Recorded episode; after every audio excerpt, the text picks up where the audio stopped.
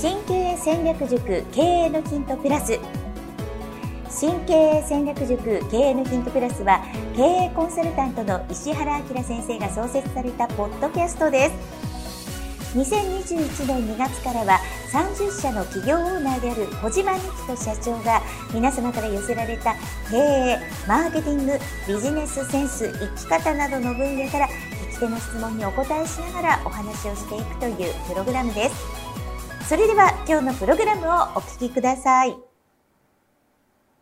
経営のヒントプラス第621回目お届けいたします。こんにちは、福田紀子です。小島です。よろしくお願いします。はい、お願いします。では小島社長、今日の質問です。はい。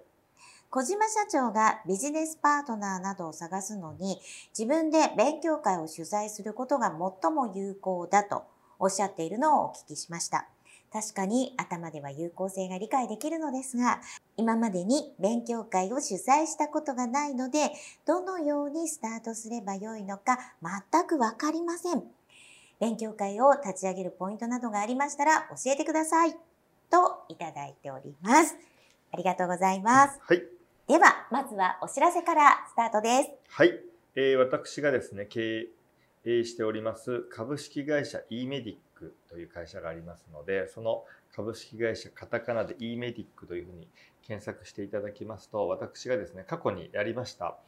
セミナー動画2本をですね、無料で、見れるという企画をやっておりますので、ぜひ見ていただきたいと思っております。はい。1本目がですね、99% 失敗しない新規事業の作り方ですね。で、もう1本目が社員1名、コネなし、事務所なしから、運や偶然性を排除し、13年で30社の企業オーナーになるまでの戦略を大公開ということで、事業の作り方というノウハウと、考え方ですね、はい。この2本をですね、無料で見れますので、ぜひ見ていただければなと思います。はい。はい。社員さんにも見せていただきたい動画になりますので、はい、検索してご覧になってください。はい。はい。では、小島社長、今日いただいた質問ですが。はい。そうですね。これ本当に勉強会は、僕はもともとマッチングビジネス塾というのをやった時もそうなんですけど、はい、もともと投資をするというか、その社長を任せる人を探そうと思ってもともと募集しても来ないので、はい、じゃあそういう勉強会というのを主催をして、うん、それでその中から相性が合う人に出資をしようということで始めたんですね。はい、なので、ただ僕の当時やってたのは勉強会というよりは、ある意味起業をするための講座みたいな感じですね。ちょっと勉強会っていうのとはちょっとね、イメージが違うとは思うんですけど、そういう何かの会を主催をやっぱりするというのが、ビジネスパートナーを見つけたりとか JV 相手を探す時には、僕はものすごくやっぱり有効だなと思っております。でですね、現在もこの新経営戦略塾というのをですね、石原さんから引き継ぐ形でやっておりまして、約1年ですかね。もう2月なんで、1年以上経ちましたね。1年と1ヶ月ですね。はい、あとは、このポッドキャストもそうですし、ポッドキャストプレミアムというのもやっておりますので、他にメルマガとかもやってますけど、これも目的としてはもう当初から言ってますけど、一個はそのビジネスパートナーというよりは、その幹部とかグループ会社の社長への教材というような位置づけ、一番はこっちの方が強いんですけど、もう一個はですね、このビジネスパートナーとの出会いという、ちょっと下心みたいなやつですかね。で、やっておりまして、実際にですね、ある方とはもうそういうジョイントでビジネスをやったりということもやってます。はい。はい。で、ただですね、そうは言っても、このご質問の方のように、今まで勉強会をやったことがないという方の方が多いと思うんです。うん、はい。じゃあ、どうすればいいのかという話ですね。これから勉強会をスタートするならということですけど、これもですね、いろいろ方法はあります。ただですね、はい、やっぱりいきなり何か有料で募集をするっていうのは、やっぱり現実的ではないんですよ。うん、今ゼロであれば。はい、なので、1個目としてはもう無料でできる方法3つですけど、YouTube で、チャンネルを開設をする。で、何かの発信をしていく。ただ、相手が経営者であれば、YouTube よりは Facebook の方がいいと思います。はい、これ、Facebook ってすごい不思議で、紀子さんも多分実感されてると思いますけど、若い方って Facebook って見ないじゃないですか。そうですね。でも、30半ばから40代50代以上の方で、しかも経営層の方ってなんかわかんないですけど、Facebook やってないですか？経営者多いです。これわかんないですよ。なんでですかね。Facebook 一択の人多くないですか？なんで Facebook に投稿してんだろうっていう方が、多分ですね、Facebook が今の YouTube とかインスタとか Twitter よりも前から先に出てきたのが Facebook じゃないですか。多分その名残じゃないですかね。そうかもしれないですよね。そうですよね。なので Facebook に投稿していくというのとか、あとFacebook ライブをやっていく、あれ無料でできますので、あとはこのブログで何かを発信していくっていう形で、もう無理やりアウ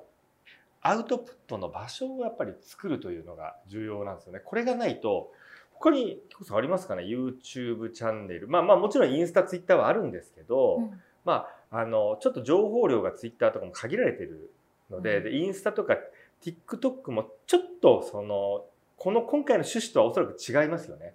そうですね。ちょっともうちょっと若めのターゲット。やっぱりおじさんとかが踊ってるのきついじゃないですか。面白い、それをですね、うまくですね、ブランディングにする方もいますけど、おそらく今回の勉強会の趣旨とはちょっと違うじゃないですか。って考えると、僕はこの3択かなと思いまして、やっぱりあとはわかんないですけど、人によっては実名というか顔をあまり出したくないという方とかも、例えばお勤めされてたりとかでいると思うので、そういう方はブログで発信をしていくか、もしくは YouTube もVTuber だったりじゃないですか。もしくはビヨンドっていうソフトでちょっとアニメーションみたいな感じの独特な感じの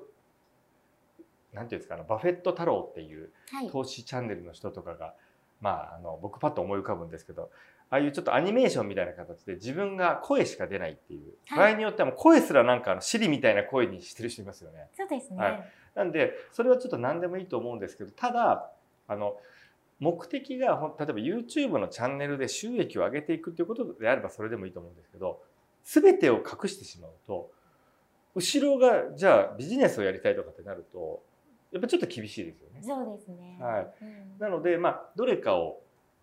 発信場所にして、まずはもうチャンネルを作っちゃう、Facebook ライブをやっちゃう、でブログで発信をすると。でこれですね、僕自分の知り合いで Facebook だけでセミナーをやってる方がいるんですよ。で1年ぐらい前はあれですよ、投稿するじゃないですか。で僕を入れて僕生放送みたいなやつを何回か見たことあるんですよ。で僕を入れて多分ね、視聴者が2とかなんですよ。1とか、1って僕だけってことじゃないですか。とかで言っても5とかなんですけど、あれって後から何度も何度も再生されるんで、そういうことをずっとやられていて、1年ぐらいやられてる方が普通にそういう何かコンテンツビジネスで月収というか、そういう何かの多分コーチングとかをやられてる方だと思うんですけど、コンサルなのかコーチングのそういうセッションなのか分かんないですけど、数十万のものを本当に何十人も売ってっていうふうに1年ぐらいそういうことをやっていたら、いつの間にかちょっと前に見たらもうリアルタイムで百何十とかになってるんですよ、見てる方が。でそれ多分お金かかってないわけですよ。っていう形でじゃあ私がいつも言ってるじゃあ年商何億みたいにはならないですけど、おそらく月収で言ったら100万200万ぐらいにはなってる方が意外と Facebook ライブをやってる方でいらっしゃるなっていうのを僕最近気づいたんです。でただこれちょっと難しいのが、Facebook 広告って最近規制入ったの知ってます？そうですね、入りましたね。もう明確にスピリチュアル的な表現がある広告とか、もうスピリチュアル的な表現、タロットカード、占い、瞑想とか、もう明確にそういう表現と、あとそれに類する用語入った場合はもう広告は出せませんと。そうですね。というふうに明確に言ってますので、まあちょっと規制は入っていますけど、まだその Facebook ライブっていうこと自体には規制は特に入っていないので、無料でやってる分にはまだまだできると思いますので、そのとかそのブログで何か発信をするというような、まあこういうのをちょっとその誰も見てないとしても始めるということが重要なんですよね。でこれやっぱり僕ね、こういうのを彦さんの周りでもやり始める人いると思うんですけど、まあ例えば今ですね YouTube チャンネルが何万人何十万人になってる方がよく言うのが、最初の10回20回の投稿は再生回数、いやこれどう見ても身内だけだろみたいな、だから自分の回数だけだろぐらいな方がやっぱり多かったりして、紀子さんこういうの周りでもそうこういうのやってる方いると思うんですけど、これどう思います？こういうその最初ってまずよっぽどその方がですねめちゃめちゃ有名とか本をたくさん書いてるとか、まあもうメルマガのリストが何万リストもあって、じゃあ今始めますよって言ったらいきなり何千人見るとか、そういうちょっと例外的な人は別ですけど、そうじゃない限りって基本誰も見ないじゃないですか、何やったって。はい、で今割とイケてるような YouTuber の人たちも下手すると1年2年前は始めた時はもう本人すら予想してないと、はい、と思うんですけど、こういうのってゼロから始めるのってどう思いますか？全然私はこのパターンなので、ゼロから立ち上げてますから。なるほど。それこそ一番最初に、はい、私の自分のコンテンツを売ったのは、Facebook からです。お、Facebook ライブですか？で、それは、ライブも後々は使っていきますけど、最初はもう投稿から、で、投稿でこういう人募集します。で、個別のコンサルティングを提供して、そこでバックエンドセールスの流れなので、で、1ヶ月で、126万円ぐらい売ったりとか。それはもうやり始めてからどれぐらいで売ったんですか？やり始めてから最初売れるまで、最初売れるまでどうでしょうね、100万円超えてきたのは多分6ヶ月以上かかったと思うんですけど、小さいのだったら、多分1ヶ月2ヶ月ぐらいで。1ヶ月間はとにかくでも毎日投稿して自分がその専門家であるということを認知させないと絶対ダメだと思うんですよ。で特に僕の周りでですね YouTube って最初はその来らなければお金かかんないでスマホ1台でできちゃうじゃないですか、はい、だからかわかんないんですけど、なんかね3本とか5本ぐらいで大体止まるんですよね、結局誰も見ないので。そうなんですよね。でこれ Facebook ライブも一緒じゃないですか。もう、はい、私 Facebook 投稿しても「いいね」が2人とかだった日には止まるじゃないですか、そこで。なんかもうやっぱり無理だったみたいな。なんかもう普通に1年ぐらい続ける覚悟を持った方がいいと思いますけどね。そうですね。01でやるんだったら。特にこれは広告をかけない以上、広告をかけないということは手間と時間かけるしかないんですよね。はい。そうですね。もう、はい、もしそれがいきなり数百人見てほしければ、それ相応の集客なんで広告を費を投入して、先に何かしない限り、当然見る人いないわけじゃないですか。でそれをかけないでもうノーリスクで1円もお金かけないでやるのであれば、その特に最初の 1、2 ヶ月を誰も見てなくても諦めないってことですよね。そうですね、でとにかくその認知のタームをしっかり構築するとか、プロフィールの設定ちゃんとするとか、で有益な情報をちゃんと発信しているかとか、その辺はとても大事になってくると思うんですが。Facebook の長所でいうとコミュニティ作りやすいっていうところとかね、もありますし、 Facebook グループ作れますからね。そうなんです、作れちゃう、無料でできちゃいますからね。ブログにしても、YouTube にしても無料で始められる、でしかも簡単。いやめちゃめちゃ簡単ですよね。簡単なんですよ、だけど挫折するポイントとしては続けられないだと思うんですよね。むしろこれってよく僕がお話をしてますけど、例えばそのドルコスト平均法とか投資もみんな頭で分かってるのに、じゃああれをずっと続けられる人がいるかというと、ほぼいないのと同じで、頭で分かっててもやっぱりなんかしかもちょっと下がっちゃったらもう無理みたいな、思ってたのと違うみたいになっちゃうのと多分同じだと思っていて、あとこれ初めて英語はなんとなく中高とやってますから分かりますけど、今例えばイタリア語をやるとか中国語をやるってなった時にほぼほぼの人は1日で挫折しますよね。だから半年持つ人いなくないですか、よっぽどなモチベーションなければ最初できないんで。だからそういうのとこれ全部一緒だと思っていて、このなんかその勉強会をこういうふうにお金をかけないで、でも場合によってはもううまくいっちゃったら、まあすごいほぼ利益なわけじゃないですか。はい、そういうようなのをやるときってなんかまず最初の関門がその我慢比べですよね。もう誰からも見向きもされないっていう現実に対する。はい。はい、でもその感があるからなんか練習できると思うんですよ。でも練習だと思って、それこそ公開しない非公開でやっていては、なんかいつまでたっても上達しないのと一緒で、なんかちょっと誰かに見られるかもしれない緊張感。これね、公開大事なんですよね。ブログも全部そうですけど、非公開っていう時点で、これただのメモですからね。いや、これね、ただの備忘録じゃないですか。そうなんですよ。こ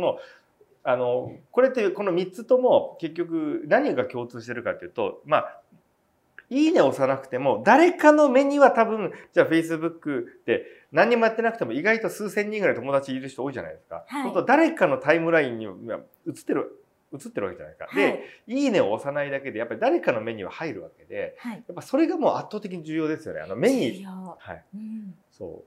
う。ですよね。それがあるかないかで劇的に変わるじゃないですか。はい。はい。で、あと僕この形態として、1個はもう、最初はやっぱり自分が講師だと思いますけど、あとは場合によっては、人によっては誰かを立てて、はい、で、その人を、じゃあ、例えば相続の、そういう勉強会をやると、これ僕当然できないので、じゃあ税理士さんとかで相続の、例えば、なんだろうな、相続も一般的な資産の人とか、ものすごい資産家の人いろいろいますけど、相続専門の税理士なんてのは山ほど世の中にも無数にいるじゃないですか。本も無数に出てて、そういう税理士の先生とかに、わかんないですけど、月に1回、もうその人がやってる体にして、はい、で、後ろの企画とかそういうめんどくさいことを全部こちらがやって、利益が発生したらどういうふうに利益を出すのか、もしくは場合によってはもうその先生の税理士の、事務所の名前とかをもう全力で最初から最後まで連呼することでお客さんが来るということでタダでやってもらうかちょっと分かんないんですけど、そういうふうにするか、もしくはこの毎月違うゲストを呼んで対談形式にするっていう、一番僕が知ってる限り古くからやってるのは神田正則さんが、はい、もう20年ぐらいやってます。だって僕20年以上前に2021年の9月に出ていただいた朝倉千恵子さんという営業の方のやつを僕カセットテープで聞いてたんですよ。カセットテープのでその時にはアントニオ猪木とかですね、はい、日本代表のサッカーの監督の眼鏡かけてる岡田監督のとかの対談とかがあった時、あれカセットだったんですよ当時。ですぐにその後 CD に変わりましたけど、はい、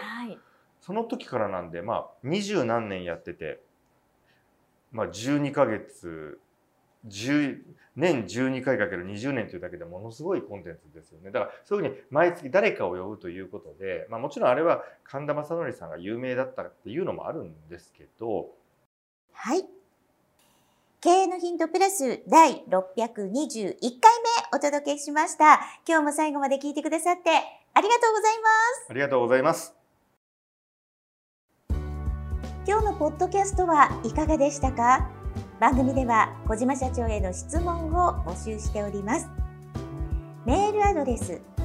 info@m-aim.jp 宛てに質問内容を記載の上、件名を経営のヒントプラスの質問と明記してお送りください。メールアドレスはポッドキャストの概要欄にも記載しておりますので、そちらもご確認ください。それではまたお耳にかかりましょう。ごきげんよう。さようなら。